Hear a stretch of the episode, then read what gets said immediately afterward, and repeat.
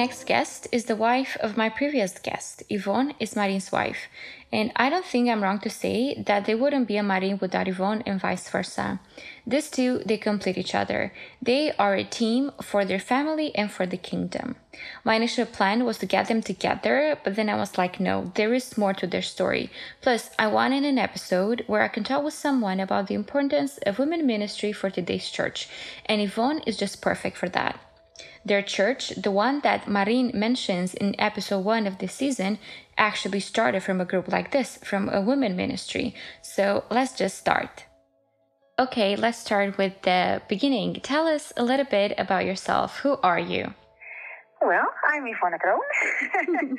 I'm born in the Netherlands, uh, in a small village, uh, but I live 40 years in Romania now uh, in Florești, the little village close, not little, it's big already, close to Cluj. It's not that uh, little where, anymore. No, it's I think sixty thousand people. I understood, but I'm not really sure wow. about it.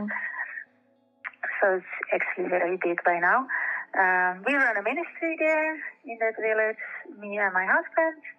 Um, but I'm also a mom. I'm 51 years old, just got 51. oh, so young. Uh, yeah, I'm over 50 now. um, so I'm a mother of three children, beautiful children, two girls and a boy, uh, in the ages of 24, 21, and 19, almost 20. Um, I'm a, uh, how do you say that, mother-in-law? Yes, mother-in-law. One of my daughters got married. Yay! So happy for me, Lou. Yeah, really. So, um, and I thought maybe I can tell a little bit about uh, where I come from. Yeah. So I definitely. I have I've been grown up uh, with a family where my mother was Christian and my father was not a Christian. So that was a kind of interesting combination. I did not go to church, but I did go to a Christian school. Um, my mom learned me some psalms or some uh, prayers and she read the Bible on Sunday. But my father wasn't interested at all, so he didn't want to go to church. And then often you see that the partner doesn't go either anymore, mm-hmm. you know.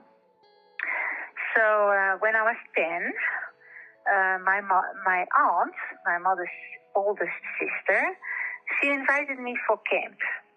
And I think that was the most beautiful thing she could do. I still have her letter. Uh, because uh, that was a children camp, Christian children camp, and there I learned about that God wants to be with you always and that He listens to you. And I needed that because I felt really alone when I was small. Mm-hmm. Um, my parents were working a lot and I didn't have time to give you attention and stuff like that.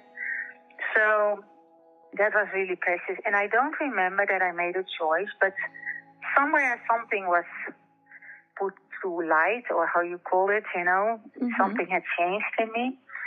So when my parents got divorced when I was around 12, um, Marien, who was my a friend of mine at that time already, um, he invited me to church. And there I uh, went to the youth group. I got real honest attention from people. And that really made me to make a choice for God to follow Him. When I was 12, very young, got baptized when I was 16 because mm-hmm. I really, really wanted it. And that changed totally my life. So, um, yeah, I was a, a, lonely child when I was young, but uh, I I got so much things back, especially in the youth group. I got so many friendships and love back that that totally changed my life. And now we're blessed to be missionaries. So uh, that's what we do full time right now. I worked in Holland as a sort of a nurse. It's not in a hospital, but in an old uh, people's home mm-hmm. uh, with elderly people for 11 and a half years before we came here. And that was wonderful too. But uh, yeah, we are really blessed to do what we do right now. Thank you for sharing that. And I like that you mentioned how you found new friendships and acceptance in your youth group. And I think youth groups should be about that. But let's talk a little bit about your journey in Romania. So I asked Marien the same question How did everything started for him? And I will ask you the same thing because I would like to know your side of the story. Well, um, like I told you, I learned to know Marien when I was 10. So we stayed being friends for all those years, went to the youth group together. Um, then, uh, for a short while, Marien uh, left the youth group. He went to, yeah, to find his own way. Uh, he didn't, I don't know, he has to tell more himself, but mm-hmm. I guess he didn't know anymore what he really believed. Uh, but I stayed, and one moment he came back again, and I asked him if he wanted to come to a conference with me, uh, which was a missionary conference. And he told me later that he actually went for me. He um, he didn't want to go to the conference, but he liked me still, yeah. although we didn't have a relationship anymore. And uh, so he went with me, and we went there, and we uh, it was like I think five or even ten thousand people in uh, some big, um, yeah, how do you say the places, buildings, whatever you call Arena? it. Arena? Uh, yeah, like a holler, you know, and mm-hmm. um, we slept there and we ate there and we had those teachings there. It was just like four four days, just one constant wonderful time. And um, we, at the end, they asked, of course, who wants to make a choice to become a missionary. And we chose separate from each other that we wanted to become a missionary.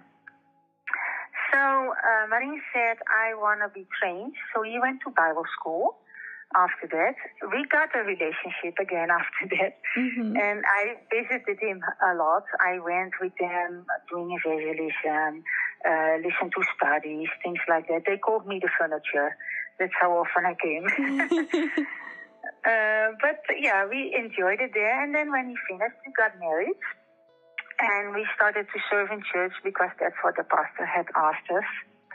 And uh, we kept searching, okay, God, where do you want us to be? Where do you want us to become a missionary? We also went to England. We went to London where we had friends. Uh, they wanted us to come there, but we felt like, no, this is not the place. Mm-hmm. And in the meanwhile, we helped. Did, did the youth group in the church, did some other things. We just helped in the church. And um, one moment, a friend of Marien, his father, asked him if he wanted to come with them to Romania to bring a car there to a pastor. And he was like, Yeah, I'd like to do that. So he went there, and I stayed home with our oldest one, Milou, who was just born. And uh, he said later that when he passed the border, he felt like he was home. Wow. So he he came home very enthusiastic, you know, like, oh, this is it. We have to go to Romania, and it's wonderful there. And, and I was like, where is Romania? I had no clue. so I was like, no, I don't want to go there. This is not the place where I want to go. And I really appreciate it still till today that he said, okay, fine. If you don't want to go, then we don't go. Mm-hmm. So we continued our life. The second girl, the second daughter was born.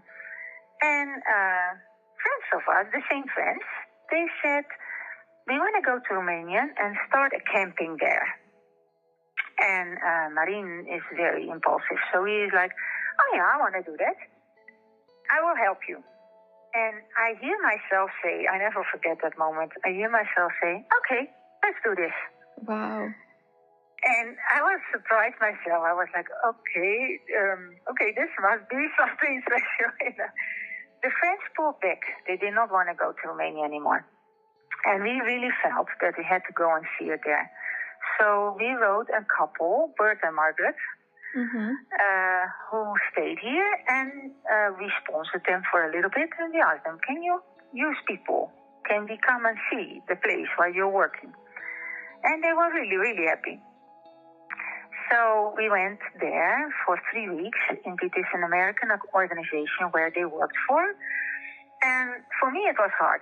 I, I have to be honest because I knew that if I would say yes, my family would be maybe even upset, but at least sad, you mm-hmm. know, especially my mom. And if I would say no, then Marie would be sad or upset. So um, I struggled with that, and Marie said, just go and pray for it, and you decide what you will do. So we, I went to pray. They had prayer meetings in the morning. I went to pray, and I'm really, for me, the word is really important. The Mhm. Bible is really, really important. So I got three words from the Bible that uh, kind of told me it's it's time to go. This is a good choice, and I really got peace in my heart. And um, I really liked that all those verses were confirmed by others, by people, people who did not know uh, what verse I had got or what I was busy with. They told me exactly the same verse hmm that uh, that I got that for my life. So um, that made us decide to to go there, even though we didn't have enough money or we didn't know what to expect. Uh, this this was the first step that we Mhm. made to come to Romania. Okay, uh, Romania 20 years ago, don't get me wrong, I like my country, I love Cluj. Honestly, I can get in Cluj everything I have here in London. But 20 years ago, my country looked a little bit different. What was the hardest thing that you had to face in the beginning? Well, I can say that Romania wasn't as hard as it was when they were still standing in line for bread and milk and that kind of Mhm. stuff. It was better, it was easier, but it was in no comparison with Holland, of course. Uh, we still had to go search for uh, food that we needed, or we bought Pampers in Holland and brought that with us when we went on vacation there to have it cheaper, stuff like that Mm-hmm. What was the hardest for me was that my security was gone. I'm a real perfec- perfectionistic. How do you say that? Perfectionist. Oh, yeah, perfectionist. That's the word, perfectionist. and um, and a control freak. I You like planning. I know you like your spreadsheets. You like to know your numbers and so forth. Exact, exact. And I'm doing better than I was then, but then it was really, really hard because I wanted to have everything in control. I needed to know how everything would go. Uh, in Holland, I knew where to buy my groceries and all that stuff. You know, I knew that if I would go to the mayor's office, I could get my paperwork done, stuff like that. Mhm. And here, here you couldn't plan nothing. You know, you could, you had to see by day what would happen, and you had to be happy when you got something done in a day. Things like that. We didn't know I had enough money, which was hard because we really had to trust God. You know, we had had both a job, so you can imagine we had two incomes, and then we suddenly went to a salary that was actually not enough to live from, with two little children from four and one. Uh, we didn't know the language, although we had some Dutch friends. We didn't know the language, so yeah, things things were kind of hard. Yeah, I can Pretty tell that. And- challenging. But yeah, and there um, were yeah, carry on. going. Uh, there were moments that I really wanted to quit. I have to be honest. uh, but the fact that I got the words, which I told you, uh, that really helped me hmm to say, okay, I, I'm called. I I can do this together with God. This is where I need to be. You know. Both you and Marien are history makers, but beyond that, you are a woman of faith. You said yes to God's calling upon your life, but also you keep a standard worthy of this calling. What does it mean, in your opinion, to be a righteous woman? I would say a righteous woman is somebody who's in love with God and who has great respect for God, um, who knows she's saved by the blood of Jesus, by his sacrifice, and that she's forgiven. And that's why she can stand before God without guilt. hmm And uh, her value is in what she is, not in what she does. And the fact that she is a daughter of God, that for me is a righteous woman. That is so good. And let's talk a little bit about the women's group that you guys have. Why the need of a group like this for the neighborhood where you are serving? Well, I don't know if we really saw it as a need then. Um, I don't know how we really, really started, except that we started with a conference from uh, a group of Dutchies who came. hmm And uh, I told them that I would like to start something with the women. And they said, oh, we can come and we can help and do a conference. And from there, you can start the women's group. So they came, and uh, I have to laugh a little bit because it was we did it in a Casa de Cultura, Ah, yeah. in a culture house, which was stinky and dusty and cold and uh, awful. but uh, yeah, we we had a good time there. It wasn't um, how do you say that? Like heaven on earth, the conference. I expected a lot, and there were some issues between the members in the group from the Dutch group. Mhm. So it wasn't all wonderful. But uh, I really believe that we had to do it anyway to continue after this conference with the women who had come to the conference for a couple of days. And uh, it was just uh, during the day, so not sleeping somewhere or something. It was Mhm. just during the day meetings and stuff like that. And uh, we continued because, you know, I'm so happy you asked me about the women because they really, really have my heart. This Yeah. is a thing I get energy from. You know, we spoke lately about it, and I said, you can put me two weeks in front of women and I still have energy. Yeah. so, uh, so we, we really believed that we had to continue with them. And first, we had a lot of women because we gave gifts and we gave clothes and all kinds of stuff. And then we said, okay, this is not what it all should be about. So we did less than that. We did not give nothing anymore, but we gave less. And then it went down like with half of the group, let's say this way. But the ones who stayed, they really, really wanted to learn. They wanted to know more. They wanted to be together. They wanted to sing. And uh, because we started first the women's group and the church was because on a certain point they said we want to be baptized, and we are like, but we don't. We are not a church. We cannot baptize you. A church has to baptize you. This is how we think. Mhm. And um, they said, yeah, but we really want to be baptized. So we finally decided, because they wanted to be baptized, that it was time to to start a church. But we didn't felt uh, able to do that at all. We felt we were not uh, good enough or Qualified. uh, enough. Yeah, you know, we felt just like normal people, like we still feel, but. Mhm. But uh, yeah, but they wanted to, and we they said this is our church. This is what they said. So we said, okay, if you see the women's group as your church, then it's time to to really start a church and to put a name on it and everything. Mhm. So it actually just started with uh, the desire to do something with women, I guess, and and with the conference that we started with, and grew out to become a church finally. What I like about your story is that it's not your typical, oh, we had a church and out of that place we, we did everything. But God had a different structure for you. Okay, church and ministry. Uh, my next question might sound a little bit silly, but here it goes. Why do you think that women ministry is important for today's church? Uh, we see that uh, they are more open, they are more willing to receive uh, the gospel, the the, mess- the good message than the Mhm. men. Uh, I speak about the women we work with. Yeah. So of course I don't know how it is in other countries, but this is what we see. This is such a powerful answer, and it's obvious. You're a wise woman. I know, Yvonne, you're humble. You don't want to talk about it, but you're wise. And I know that beyond reading your Bible, you actually enjoy reading literature and history. So, what is the latest book that you read? It's an interesting book that I read. I I really had to think about it, but uh, the last book I read is called The Angel of Death. Wow. It's written by Eva Mozes. And as you can hear, the ti- title is not an easy book. It's about um, a girl or a lady who was Jewish. She was 10 years old when the war broke out, and she was transported with her whole family to Auschwitz. Uh, you probably heard about that concentration camp Mhm. in Poland. Uh, she survived because she was a twin.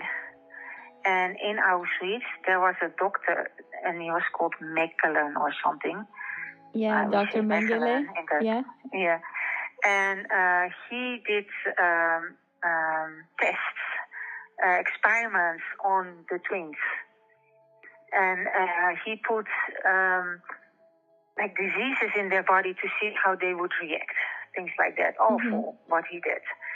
Uh, and because they were twins and she was really strong and I guess by God's grace she, she was protected, she survived together with her sister. And uh, what touched me the most in this book was that she spoke about forgiveness. And she said that forgiveness is not for the perpetrator, perpetrator or how you call it, for the one who did it, Mm-hmm. uh, but for the victim. And she said, I had the, the power to forgive. Nobody can give me that power. I got that, that power. And she wrote that she signed a document, like um, proclamation that she would forgive those who had hurt her and her family. And she said that immediately when she had signed that contract, she felt that a burden had fallen from her shoulders and that after 50 years, she was no longer a victim of Auschwitz. And she was no longer a victim of her uh, past. Mm-hmm. And that really touched me because I thought about my women. You know, I can call them my women, I guess. yeah. uh, the women uh, in our neighborhood who are so often a victim, uh, even in church, still being for years with us, Mm-hmm. uh, they still feel a victim of what they have been, of what they are, com- where, where they came from. And um, yeah, it's it's so beautiful to read that you can go through the worst thing in life because this, for me, is really really awful Exactly. if you read what she went through, you can go to, through the worst thing in life, the most ugliest thing, and you can still be free. You can be free of what had happened to you if you forgive. So uh, it was a, a hard book in a way, but it was also very inspiring. Sounds like a really good story, and I will definitely add the book details in the episode description. Well, it's obvious, Yvonne, you wear many hats, switching from one world to another, from being a leader to being a mom, from being a friend to being a wife, numbers and projects. But what do you do when you don't know what to do? To be honest, I worry first. Have a tea? Oh, yeah. You know, it's it's so easy to say, oh, we pray and we do this and we do that, but um, I still am a person, and I still am uh, stuck sometimes in my old habits. Mhm. So most of the time, I start worrying, and I'm like staying awake from it and thinking, oh, how do I solve this and what do I do? Because, like, you know, like some people say to me, you always know how to solve things, you know, Exactly. which is not true. Which is not true, by the way. you cannot solve everything, you know. So, uh, so, so most of the time I start to worry, but then I figure out I can make no change with that anyway. Exactly. So then, then I go talk with Marien, and I go talk with other people who are really wise, who can help me with this, and pray, of course, pray Mhm. a lot. Uh, ask God to to show me what to do, and sometimes it takes time, and sometimes the answer comes quick. But uh, yeah, those two things are the things that finally changes everything. Um, But uh, yeah, I'm also human. I like the fact that you're so honest because I think most of us, the first thing that we do, it is to worry and it is to, oh God, what's happening? But then, as you said, after we step back a little bit, then we can see what's really happening and what can we do next to help the situation or what to do. So yeah, keeping it real, Yvonne. I like that. Um, If you had one message to give to someone who feels that God is calling him to be a missionary, what would that be? Well, uh, first of all, I thought, what is a missionary? You know, we always have the idea to say, oh, a missionary is somebody who goes to Africa or goes to those poor countries and then you are going to change the world, you know. Mm-hmm. But uh, a missionary is actually just somebody who brings the gospel and who helps and serves, because that's also the gospel that says in the Bible that when you dress somebody and feed somebody and visit somebody in prison, that that is um, good in God's eyes. So um, being a missionary doesn't necessarily mean you have to go to Africa Exactly. or to another country where it's hard. uh, that's one thing. Uh, second thing is that um, let God confirm you what you believe. Because, like we had, we stood up when we were 17, very young. Oh, we want to be a missionary. Had no idea what that meant.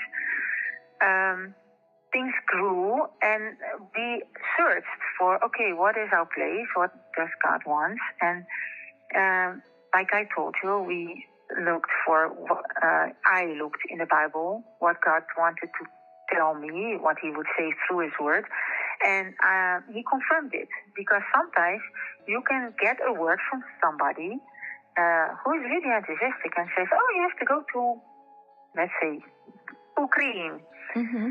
and uh, it cannot be from God totally. It can be just His idea because He knows you want to be a missionary.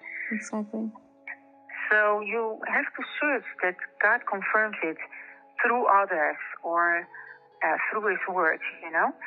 And uh, another very important point for us is I don't know how other people see that, but for us it was very important to receive the blessing from the church, to be Mhm. sent out by the church, because they can um, support you, they can pray for you still, they do that still for us after 20 years.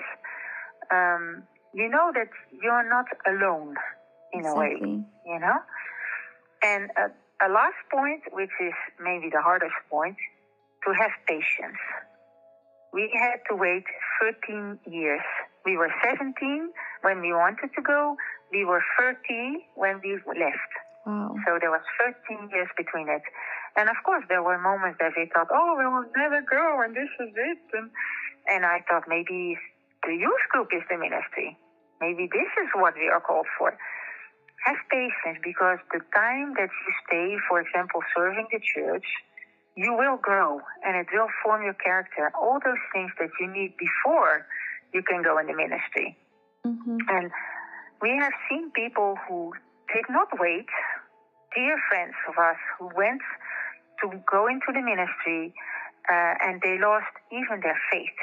They don't even go to church anymore. They don't even follow Christ anymore because they went too quick and got so disappointed that Mhm. they lost it all. And that's that's not what God wants, you know.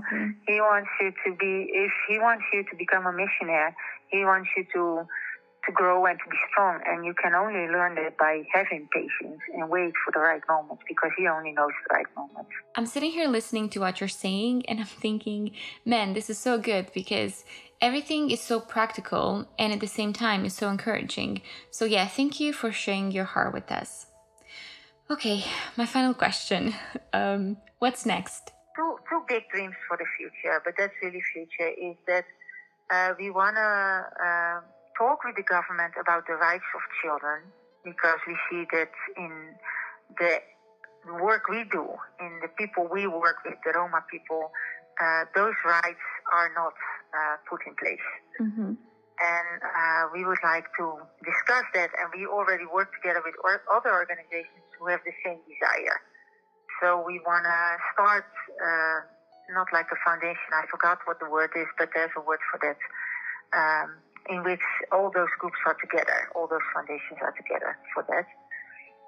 And there's a dream to once open house uh, for a further future, really, because we have no way to do that. But maybe in the future to open a house for women, mothers with older children, uh, where they can find a shelter for a short period. Because there are houses for mothers and babies, but not for mothers and children who are older than, for example, uh, six years old Mm-hmm. or even even younger. And uh, we have seen different uh, cases that uh, mothers had to uh, run away Yeah. to escape from their situation, and they couldn't because there was no place for them to to hide. So um, so those are the the dreams for the future. We always made fun that we will also still write a book, but I guess that that is for when we are old and gray and not able to walk anymore or something like that. So you can have time to do it. Yeah. Um, no, it's it's really good. And the last two things that you mentioned with the law and changing the law and uh, b- building this shelter for women with older kids. There are definitely real needs. Um, and yeah, just just thank you for today, and just thank you for doing what you're doing. Because as you said, history makers, Yvonne. Even if you don't want to hear it, history makers. That's for sure. Yeah, no. Like I said, we feel just like simple people, and you know, I really hope that this um, interview will encourage people because that's what I prayed before uh, you got on the phone. I really hope that people get enthusiastic and encouraged by what I told.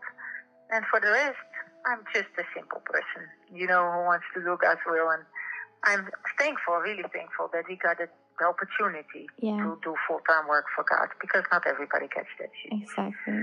So, That's good. so thank you for asking me. Oh, I wanted to do something with you guys since I started working on this podcast, working on, on the previous season. Um, and also, um, yeah, thank you for saying yes and thank you for everything.